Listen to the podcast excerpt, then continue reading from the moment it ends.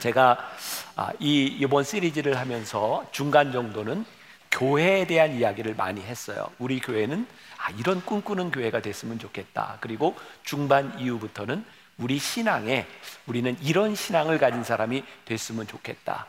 그 저희 마음에 그런 생각이 있는 거야. 하나님께서 이 땅 위에 교회를 세우셨을 때 왜 교회를 세우셨을까?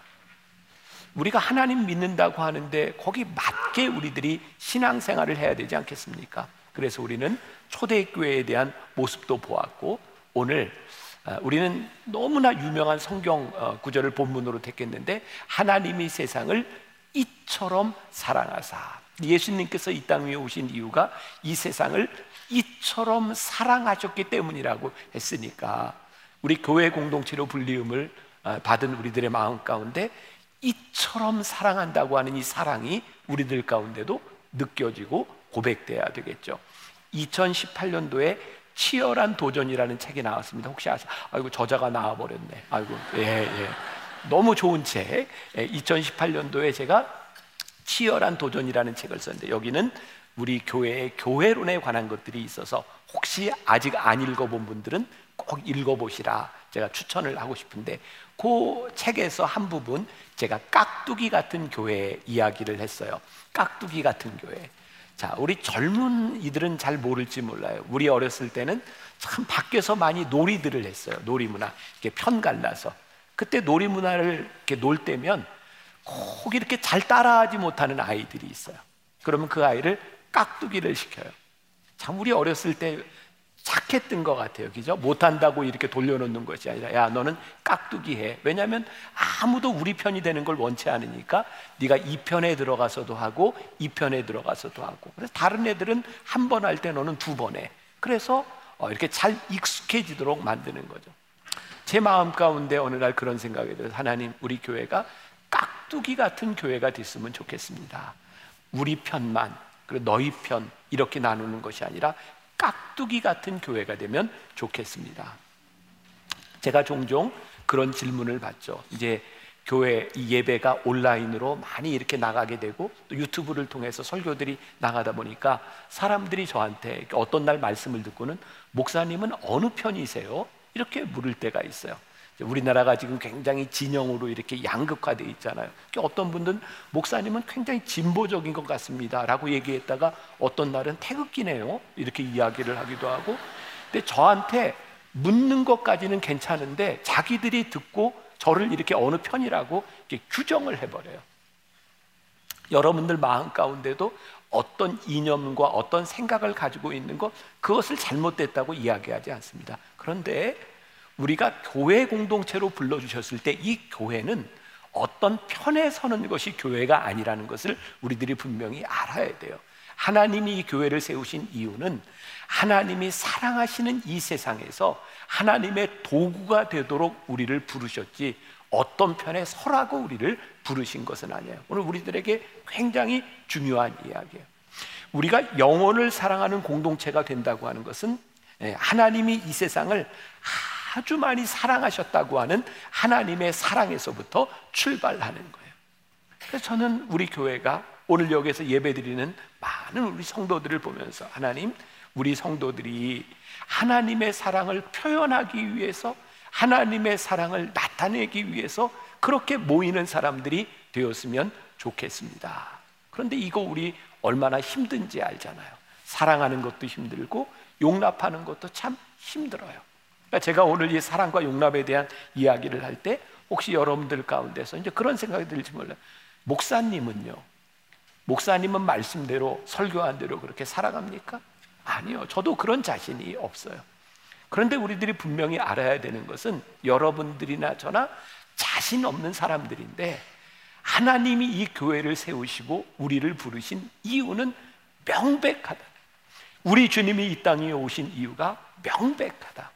자, 마가복음 2장에 보면 예수님께서 행하셨던 유명한 기적의 사건이 하나 나오는데 예수님께서 가버나움 회당에서 말씀을 전하실 때에 중풍병 걸린 친구를 네 명의 친구들이 데리고 와서 어, 그 지붕을 드러내고 예수님 앞에 내렸던 그런 얘기 들어보셨어요? 예수님께서 그 중풍병자를 고쳐 주셨어요. 그런데 마가복음 2장 5절에 보니까 예수님이 이렇게 말씀하면서 고쳐주고, 고쳐주고 계세요. 예수께서 그들의 믿음을 보시고 중풍병자에게 이르시되 그들의 믿음은 친구의 믿음이에요. 중풍병자에게 이르시되 작은 자야 내 죄 사함을 받았느니라 하시니 그리고 중풍병자가 나아요. 그러니까 지금 예수님 앞에 나온 이 중풍병자는 죄 사함을 받은 경험이 있어요, 없어요? 없어요. 그러니까 우리들이 흔히 이야기할 때 교인으로서 신앙으로서의 자격을 갖추지 못한 하나님의 은혜를 아직 경험하지 못한 상태에서 예수님께 온 거예요. 근데 예수님은 바로 그 사랑과 은혜가 필요한 그 사람을 향해서 내가 죄 사함을 받았다. 그리고 그의 병을 고쳐 주세요. 근데 우리는 종종 이 교회 공동체를 생각할 때 우리의 공동체 일원을 생각할 때 사랑과 용납이 필요한 사람이 아닌 우리와 같은 조건을 가진 사람 그렇게 공동체를 생각할 때가 있지는 않은가?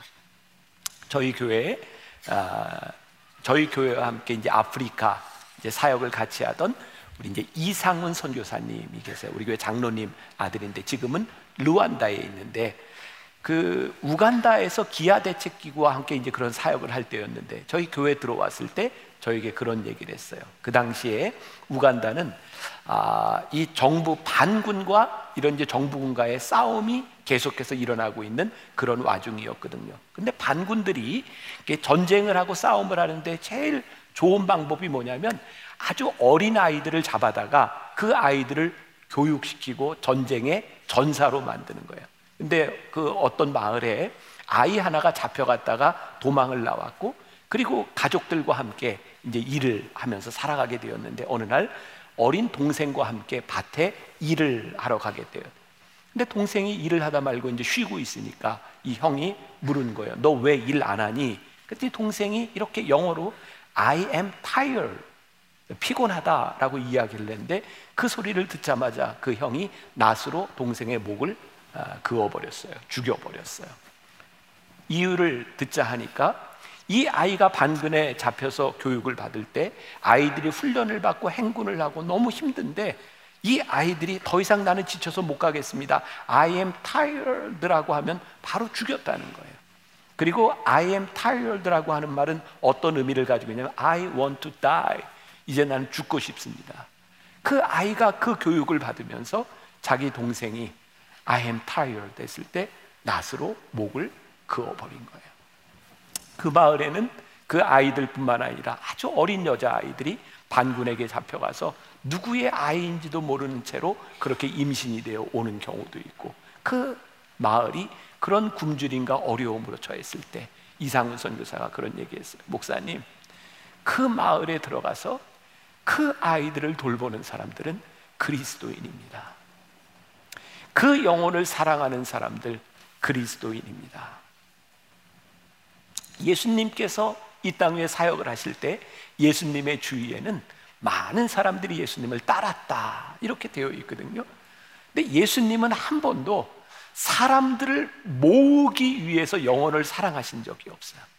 영혼을 사랑했더니 예수님 주위에 많은 사람들이 따랐다라고 되어 있어요. 그리고 마태복음 7장 28절과 29절에 보니까 이런 말씀이 있어요. 같이 볼까요? 예수께서 이 말씀을 마치심에 무리들이 그의 가르치심에 논란이 이는 그 가르치시는 것이 권위 있는 자와 같고 그들의 서기관들과 같지 아니함일러라. 예수님의 가르치심이 권위가 있었대요. 그 당시 서기관들이나 율법학자들이나 바리새인들과 달랐대요. 예수님의 권위가 뭐였다고요? 영혼을 사랑하는 예수님의 가르침에 사람들이 놀랐다. 그것이 예수님의 영향력이라고 말을 하고 있는 것 같아요.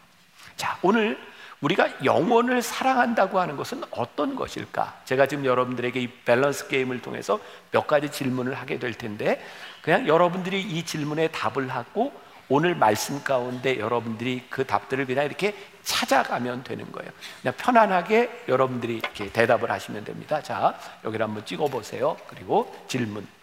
우리 교회는 소그룹 공동체를 나무라고 이야기를 하죠. 나무 생활을 하면서 나무 내에서 함께 정한 규칙을 혼자만 지키지 않는 열매, 사람들을 볼 때 다른 열매들도 동요를 하고 있다. 자, 나는 용납하고 기다리겠다. 아니면 함께 하려면 교육 규칙을 따라야 한다고 가르친다. 여러분들은 어디에? 자, 5초만 시간 더 드려요. 하나, 둘, 셋, 넷, 네, 다섯. 네, 조금 이제 퍼센테이지를 보니까 규칙을 가르친다는 쪽에 많이 있는 것 같아요. 또 하나 질문. 자, 실제적이죠. 예배 시간에 늦게 오면서 고개를 빳빳이 들고 한 손에 커피를 들고 오는 사람이 있다.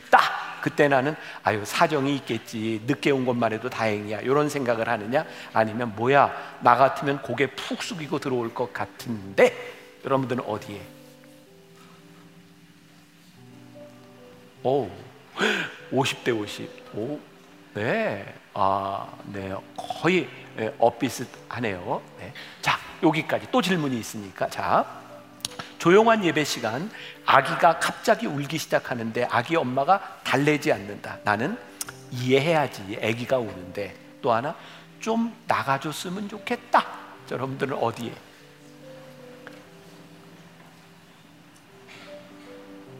네. 나갔으면 좋겠다가 좀 많네요. 네.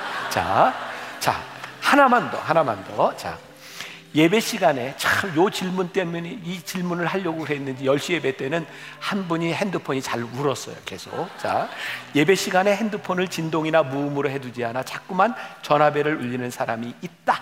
나는 참는다. 눈치를 주거나 가서 얘기한다. 여러분들은 어디에? 아이고 참는 사람이 많군요. 네.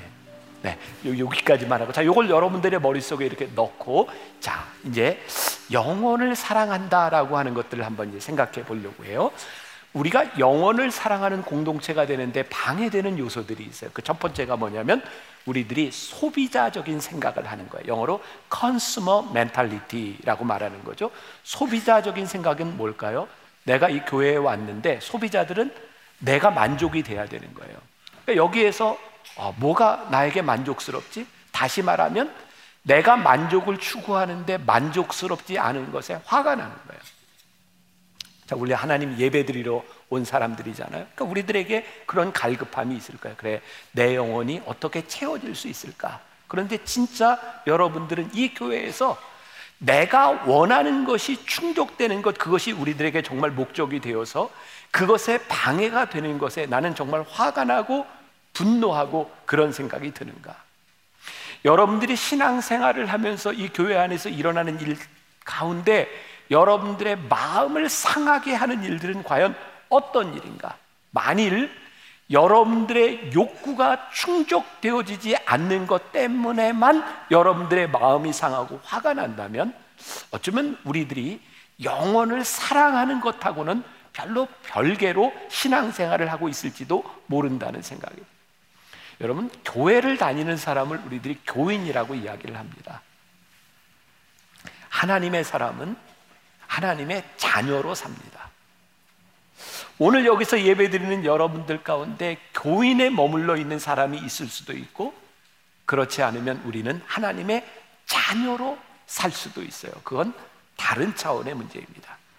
스카이 제서니가 쓴 예수님의 진심이라는 책에 보면 하나님은 사랑이심이라라고 하는 이 단어에 대해서 이렇게 얘기를 해요. 제가 다 읽어드리지 못하는데 신약에서 요한 1, 2, 3, 4에서 이야기하고 있는 하나님은 사랑이심이라라고 하는 이 단어는 결코 로맨틱하거나 달콤한 감정으로 이해할 수 있는 것이 아닙니다. 하나님은 사랑이심이라라고 이야기했을 때 이것은 단순히 감정에 대한 문제가 아니라 우리의 의지와 우리들의 행동에 관련된 문제입니다. 사랑은 그렇게 낭만적인 것이 아니라 그것보다 더한 것이 있다는 것.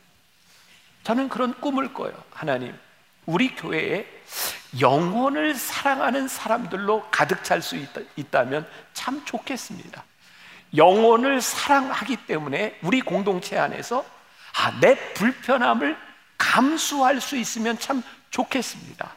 내가 참 불편한데 누군가 구원을 구원의 기쁨을 누리는 것을 바라보는 것이 너무 감사해서 내가 기꺼이 불편함과 고난도 자초할 수 있다면 참 좋겠습니다. 이 교회에 대한 도전을 저에게 주었던 계기가 있어요. 제가 요 영혼을 사랑하는 이 공동체는 제가 만나교회 담임 목사가 돼서 벌써 네 번째 설교하는 내용입니다. 물론 안에 내용은 많이 바뀌었어요. 이 같은 주제를 가지고 제가 네 번째 지금 설교를 해요. 제가 유학을 가기 전에 우리 아이들이 아주 어렸을 때 두 살, 네 살 됐을 무렵에 제가 한국의 유명한 교회들을 목사니까 다른 교회 갈 기회가 없잖아요. 그래서 교회들을 이렇게 방문하게 되었어요. 그 당시에 아, 이름을 대면 알만한 그런 큰 교회, 부흥하는 교회들을 방문하게 됐어요. 근데 대부분의 교회가 아이들을 못 들어오게 해요. 그리고 저는 이제 방문을 했으니까 우리 어린애들을 이제 데리고 가서 예배를 드려야 되는데 들어가도 정말 조용히 있어야 돼요. 근데 애들이 이렇게 집중하는 시간이 그렇게 길지 않으니까 이렇게 먹을 걸 가져가고 애들이 칭얼대면 먹을 걸 주는데 한 번은 예배를 드리는데 애들이 제 기억에 그게 새우깡이었는지 그거를 넣으려고 손을 딱 하는데 부시럭 소리가 나는데 사람들이 딱 쳐다보는데 와 그때 그 느낌 물론 이 예배 시간에 우리들이 경건하고 조용히 예배를 드려야 되는 것이 절대로 잘못된 일이 아니에요. 근데 그때 그 느낌을 받으면서 하나님 우리가 예배를 드린다고 하는 것은 무엇일까요? 그러면서 제 안에 아, 나는 내가 목사가 되어서 내가 담임 목사가 되어서 목회를 할 때에는 아, 예배를 사모하는 영혼들을 좀 바라보면서 내가 좀 참아낼 수 있는 사람이 되었으면 좋겠다. 그래서 우리 교회는 주일날 예배를 드릴 때 물론 저기 잠옷실에서 저기도 유리로 되어 있고 저 위에 잠옷실에서 유리가 되어 있어서 이렇게 조용하게 앞을 보면서 예배를 드릴 수 있도록 해놨지만 어린 아이를 데리고 이 예배당에 와서 예배를 드리고 싶은 그 부모의 마음들과 그 영혼들을 바라볼 때 설교하는 내가 예배를 드리는 우리들이 조금 참아줄 수 있다면 그 영혼들에게 얼마나 좋을까. 저희 교회에는 이렇게 조금 장애를 가진 분들이 여기서 함께 예배를 드려요. 뭐 10시 예배도 그랬고 토요 예배도 그랬고 어떻게 보면 앞에서 설교하는 제가 좀 힘들어요. 너무 분주하게 막.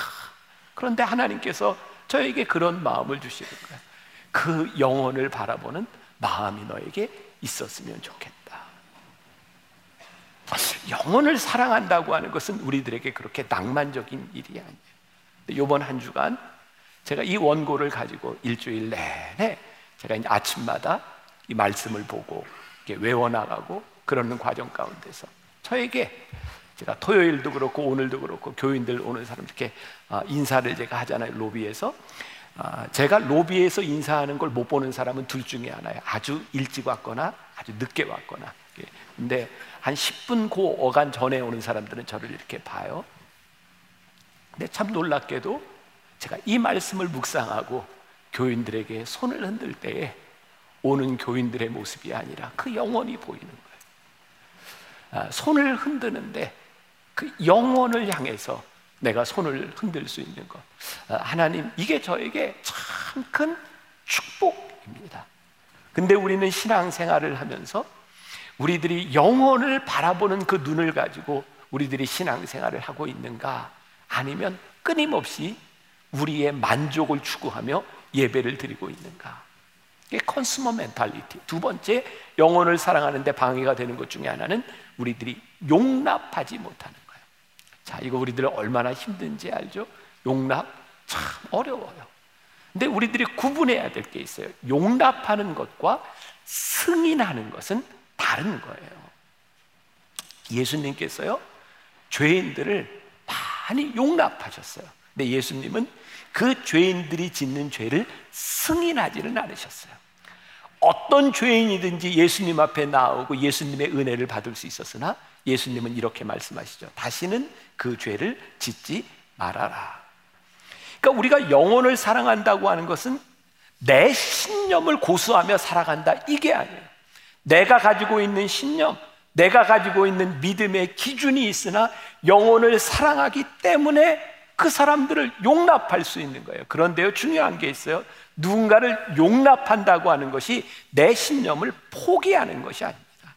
여러분, 여러분들이 지금까지 신앙생활을 해왔던 여러분들의 믿음의 기준들, 하나님께서 주셨던 여러분들의 생각들, 그것을 포기하라는 것이 아니라 내가 그런 생각을 가지고 있음에도 불구하고 내 생각을 주장하는 것이 아니라 영혼을 사랑하는 눈을 가지고 있기 때문에 내가 용납할 수 있다는 것. 그것이 영혼을 사랑하는 것. 전 그런 꿈을 꿉니다. 하나님, 우리 교회에 여기에서 예배드리는 우리 성도들의 마음 가운데 영혼을 사랑할 수 있는 용납이 있기를 원합니다. 내 신념이 하나님의 사랑을 넘어서지 않는 그런 사람들이 되었으면 좋겠습니다. 이건 지금 제 얘기가 아니에요. 예수님께서 행하셨던 방법이에요. 마태복음 9장 9절에 보니까 예수께서 그곳을 떠나 지나가시다가 마테라 하는 사람이 어디에 세관에 앉아 있는 것을 보시고 이르시되 나를 따르라 하시니 일어나 따르니라.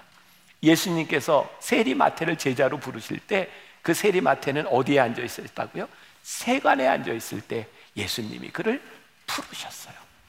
그랬더니 세리 마태의 삶이 바뀐 거예요. 그의 삶의 방식이 바뀌어진 거예요. 예수님은 제자를 부르실 때 네가 제자 될 만한 자격이 있어. 그러니 나를 따르라고 말씀하신 것이 아니라 아직도 그 세리의 자리에 앉아 있었던 제자를 부르셨을 때 그가 삶의 방식을 바꾸었다는 거예요. 이게 예수님께서 영혼을 바라보셨던 이 세상을 이처럼 사랑하셨던 예수님의 방식인 거예요. 우리가 어떻게 살아가야 될까? 자, 스카이 제선이 예수님의 진심이라는 책에 나오는 요 글은 여러분들이 한번 나오면 스마트폰으로 찍어서 사람들과 함께 나누고 이렇게 활용을 해도 좋을 것 같아요. 읽어드립니다. 나르시스트는 오직 자신만 사랑한다. 민족주의자는 오직 자기 민족만 사랑한다. 혁명가는 오직 자신의 명분만 사랑한다. 이상가는 오직 자신의 사상만 사랑한다. 인문주의자는 오직 자신의 인류관만 사랑한다. 크리스천은 눈앞에 짜증나는 인간을 사랑한다. 영혼을 사랑한다고 하는 것은 우리의 신념을 사랑하는 게 아니에요. 그러니까 우리들에게 도전이 되는 거예요. 하나님, 나를 짜증나게 하는 내가 용납하기 참 힘든 사람을 내가 용납할 수 있을까요? 우리들이 믿지 않는 사람들을 우리의 믿음의 기준으로 내 기준으로만 생각한다면 어떻게 우리들이 그 영혼을 사랑하는 사람이 될 수 있겠습니까? 아까 찬양을 인도하던 나요한 목사님이 아, 다 스포일을 해버렸어요. 제 설교 원고를 자기가 다 얘기를 해버렸어요. 네? 어거스틴이 이야기했던 병원 같은 교회 그 설교 내용인데 유명한 어거스틴이요 교회를 이렇게 얘기해서 교회는 병원과 같은 것이다. 어거스틴이 그 성 어거스틴이 활동하던 그 시대는 이제 AD 300년에서 400년을 넘어가는 그 어간에 그 로마 제국이 다 국교화가 되었고요. 큰 교회들이 세워지고 황제와 귀족들이 예배를 드렸어요. 그래서 그 황제들이 귀족들이 드리는 예배 가운데 천한 사람들이 들어오는 걸 별로 원하지 않았어요. 어거스틴이 이야기합니다. 여러분 만일 병원에서 피를 흘리고 있는 환자들이 들어오는데 그 피가 튀어서 침상이 더러워져서 환자를 못 받겠다고 한다면 그건 더 이상 병원이 아니지 않습니까? 교회 안에 죄를 지은 오염된 사람들이 들어오는데 너희 때문에 교회가 더러워질까봐 너희는 교회 들어올 수 없어라고 이야기한다면 교회는 더 이상 교회가 아니지 않겠습니까? 그러고 보니 우리가 이 교회 공동체 안에서 예배를 드린다고 하는 것은 우리를 짜증나게 하는, 우리를 힘들게 하는 사람들이 우리와 함께 예배 드릴 수 있는 공동체가 된다는 것을 우리들이 잊어버린다면, 그거 우리들이 용납하지 못한다면 이 교회는 영원을 사랑하는 공동체가 될 수 없는 거죠. 자, 헨리 나우엔이 이런 이야기를 했는데 이 글도 참 좋습니다. 여러분들이 이것도 한번 사진을 찍어서 소그룹에서 나눠도 좋을 것 같아요. 자, 제 자신도 실천하지 못하는 사랑을 가르치고 있을 때에도 용납해 주십시오. 자, 여기 잠깐 제가 조금 전에도 이야기했지만 제가 영원 사랑에 대한 이야기를 하는데 제가 이렇게 이야기를 할 때 여러분들이 목사님은요, 저 자신 없거든요.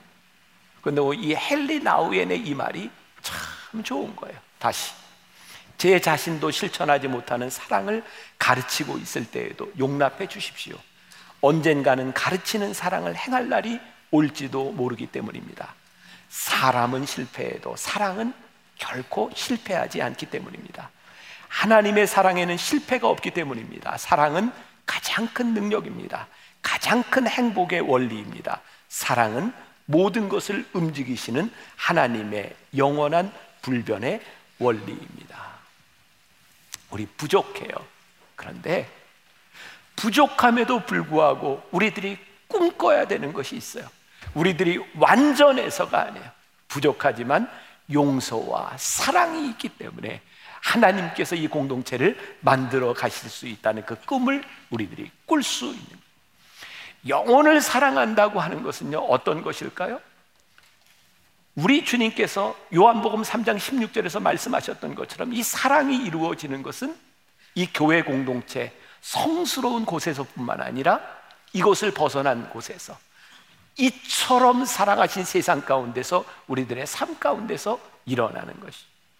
제가 어느 교회 집회를 갔을 때 한 장로님이 이런 이야기를 했어요. 그분은 크리스찬 대학의 행정을 책임지고 있는 장로님이에요. 목사님, 우리 학교에는요, 총장, 이사장, 이사들, 목사님들 여러 분 계십니다. 그런데 제가 일하는 동안 수십 년 동안 우리 학교는 싸움이 한 번도 멈춘 적이 없습니다. 우리 교회는 하나님의 법이 통하지 않습니다. 하나님의 뜻이라고 우기면 자신의 욕심을 채우기 위해서 끊임없이 살아가 싸우고 살아갑니다. 하나님을 믿는다고 하는 사람들에게 영원히 보이지 않고 종교인이 되어버릴 때 얼마나 완악해질 수 있는지. 종종 나는 크리스천입니다 라고 말을 하는데 얼마나 이기적인 사람이 될 수 있는지. 하나님을 믿는 사람들이 하나님의 이름으로 다른 사람들을, 아니, 다른 인격들의 얼마나 무시하고 얼마나 아프게 할 수 있는지. 우리가 하나님을 사랑한다면 하나님이 사랑하는 영혼에 대한 마음들이 우리들에게 보여져야 되는데. 아니, 우리 교회가 이렇게 축복받았다고 자랑할 때, 내 삶이 하나님의 축복으로 넘친다고 우리들이 자랑을 할 때, 우리 옆에서 우리의 축복으로 인하여 어려움을 당하는 사람이 있다면 그것이 진짜 축복인지 하나님 그거 기뻐하신 일인지를 볼 수 있는 사람이 되어야 될 테인데 우리들에게 영원히 보이지 않으면 우리들이 얼마나 이기적이고 편협한 그리스도인들이 될 수 있는지 너무 심각한 것 같아서 재미난 얘기를 하나 해드릴게요. 재미난 얘기. 2021년 4월 27일자 한국일보 칼럼에 어떤 장로님이 글을 실었습니다. 어느 날 오토바이를 타고 가던 성직자 둘이 과속으로 잡혔습니다. 아니 모범이 되어야 할 분들이 이러시면 안 되는 거 아닙니까? 사고로 나면 어떻게 하시려고요?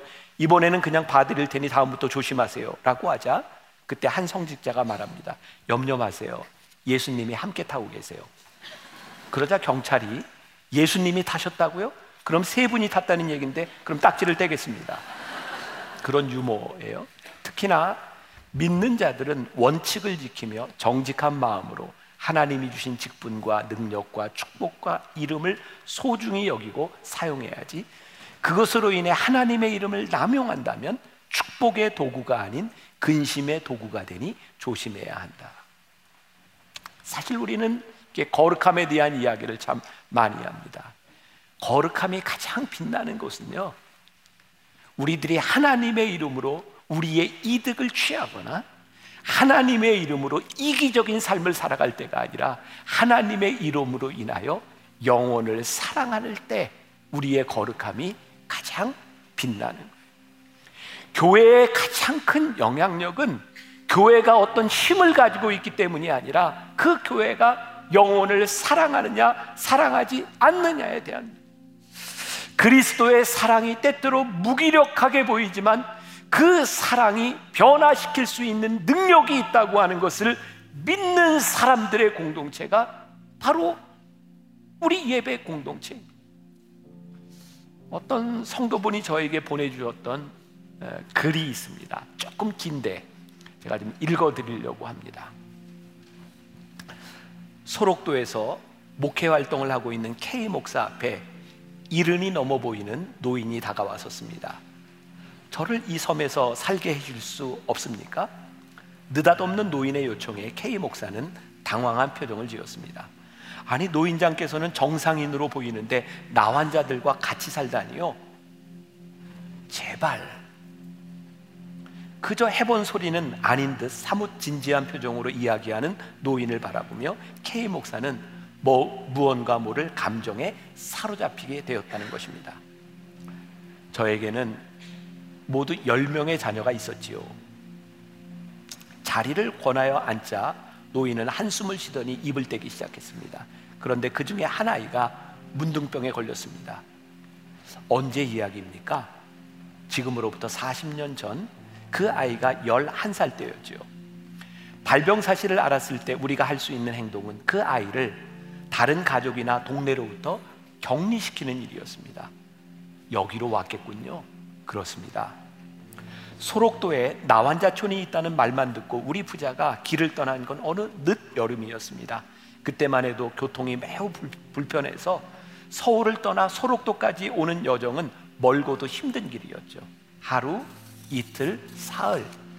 더운 여름날 먼지 나는 신장로를 걷고 타고 가는 도중에 우리는 함께 지쳐버리고 만 것입니다. 그러다 어느 산속 그늘 밑에서 쉬는 중이었는데 나는 문득 잠에 골아 떨어진 그 아이를 죽이고 싶었습니다. 바위를 들었지요. 마음에 내키지는 않았지만 잠든 아이를 향해 힘껏 던져버렸습니다. 그런데 그만 바위돌이 빗나가고 만 거예요. 이를 악물고 다시 돌을 들었지만 차마 또다시 그런 짓을 할 수는 없었어요. 아이를 깨워 가던 길을 아이를 깨워 가던 길을 재촉했습니다. 그런데 문제는 소록도에 다 왔을 때 일어났습니다. 배를 타러 몰려든 사람들 중에 눈썹이 빠지거나 손가락이며 코가 달아난 문둥병 환자를 정면으로 보게 된 것입니다. 그들을 만나자 아직은 멀쩡한 내 아들을 소록도에 선뜻 맡길 수가 없었습니다. 멈칫거리다가 배를 놓치고 만나는 마주 서 있는 아들에게 내 심경을 이야기했죠. 고맙게도 아이가 이해를 하더군요. 저런 모습으로 살아서 무엇하겠니? 몹쓸 운명이려니 생각하고 차라리 너하고 나하고 함께 죽는 길을 택하자. 우리는 나루터를 돌아 아무도 없는 바닷가로 갔습니다.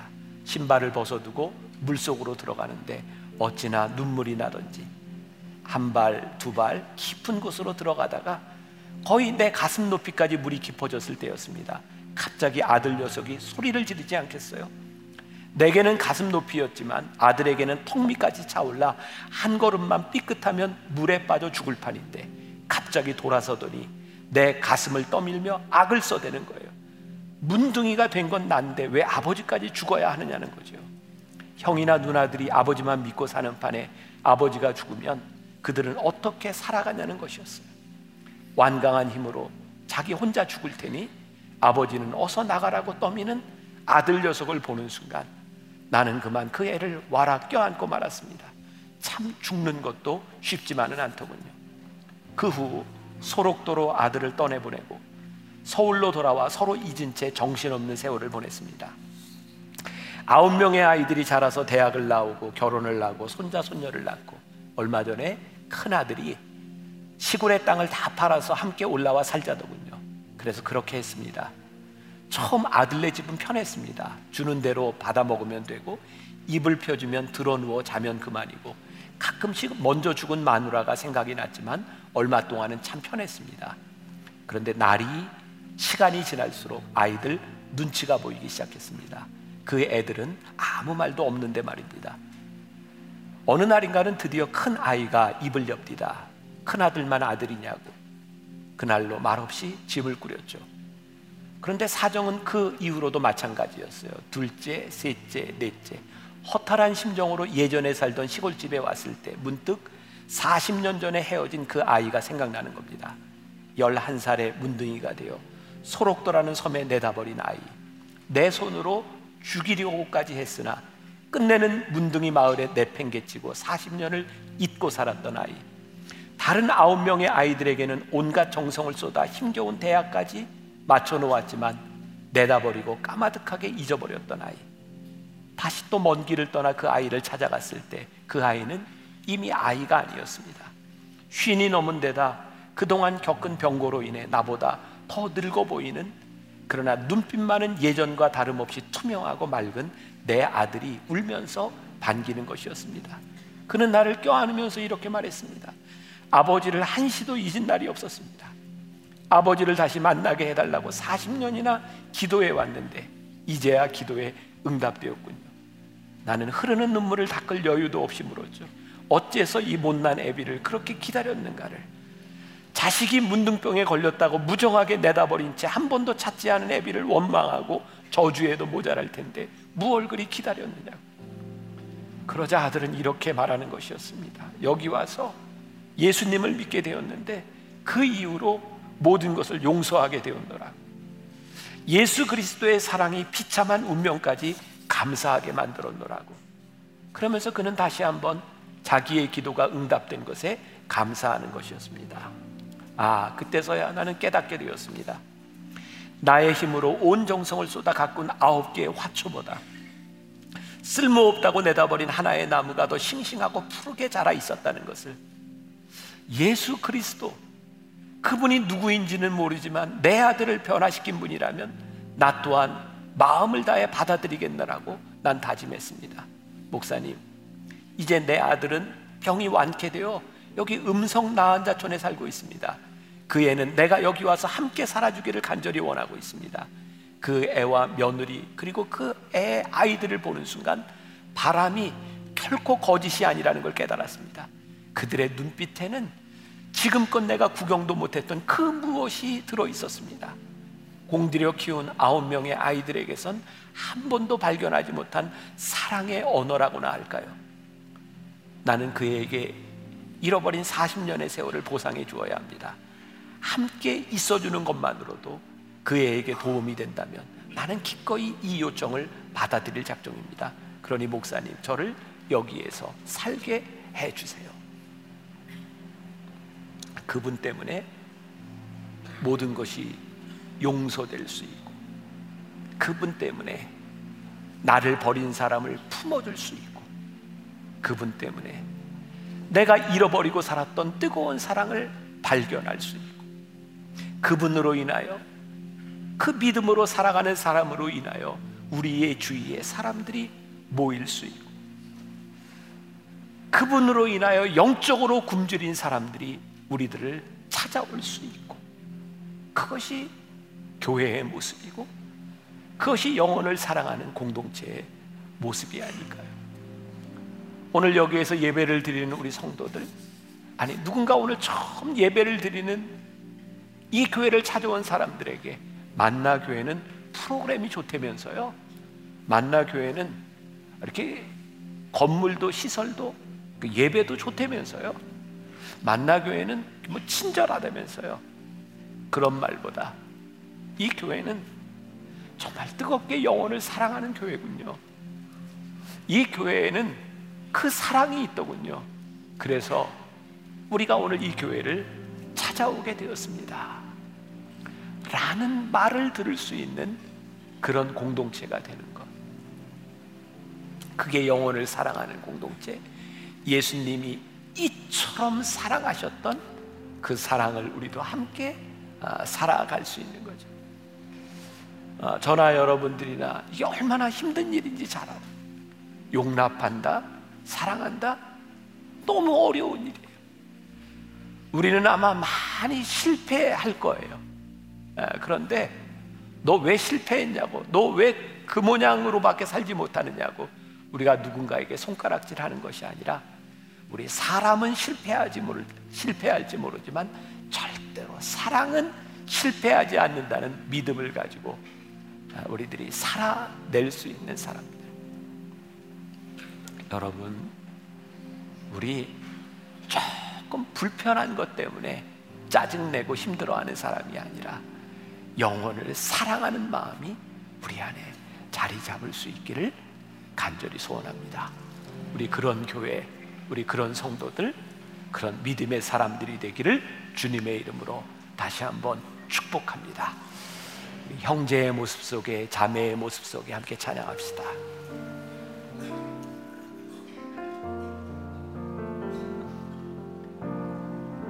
형제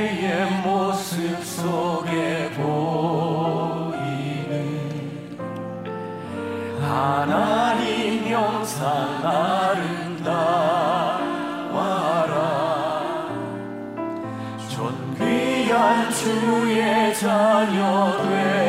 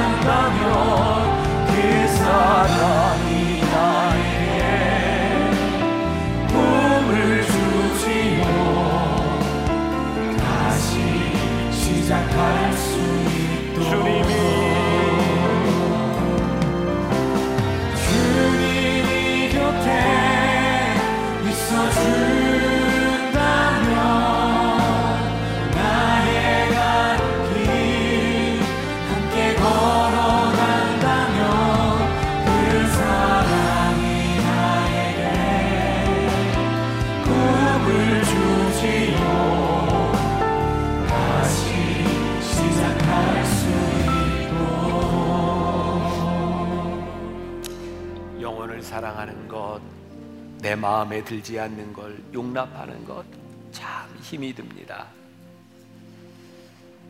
우리가 입으로는 늘 하나님을 믿습니다. 우리는 신앙인이라고 고백을 했지만 우리가 참 이기적이고 자기중심적이고 우리의 마음에 들지 않는 것을 참 참아내지 못하는 그런 존재들이었음을 하나님 앞에 고백합니다. 하나님, 우리가 영혼을 사랑하기에 주님의 마음을 가지고 있기에 조금 불편해도 참아내고 우리의 마음에 들지 않아도 용납하고 아버지의 마음을 가지고 살아갈 수 있는 그런 사람들이 되면 참 좋겠습니다. 우리가 이 마음을 가지고 가도 또 넘어지고 또 실수하고 또 하나님 앞에 부족함이 부족함 있는 사람으로 살아갈지 모릅니다. 그럼에도 불구하고 오늘 다시 한번 주님이 나와 함께 한다면 주님 내 곁에 있다면 우리가 다시 시작할 수 있습니다라는 믿음을 가지고 나아갑니다. 우리 교회가 우리 성도들 우리 공동체가 야 저기에는 사랑이 있어 그래서 우리도 거기에 함께하고 싶어 하는 마음으로 사람들이 찾아올 수 있는 곳, 영원히 사랑하는 영혼을 사랑하는 공동체가 있는 곳, 그런 교회, 그런 성도 되게 하여 주옵소서. 지금은 우리 주 예수 그리스도의 은혜와 하나님 아버지의 무한하신 사랑과 성령의 인도하심이 하나님의 마음으로 그렇게 살아가고 싶습니다. 그렇게 살아가겠습니다. 다짐하며 나가는 당신의 사랑하는 모든 백성들을 위해 지금부터 영원까지 함께 하시기를 간절히 축원하옵나이다. 아멘.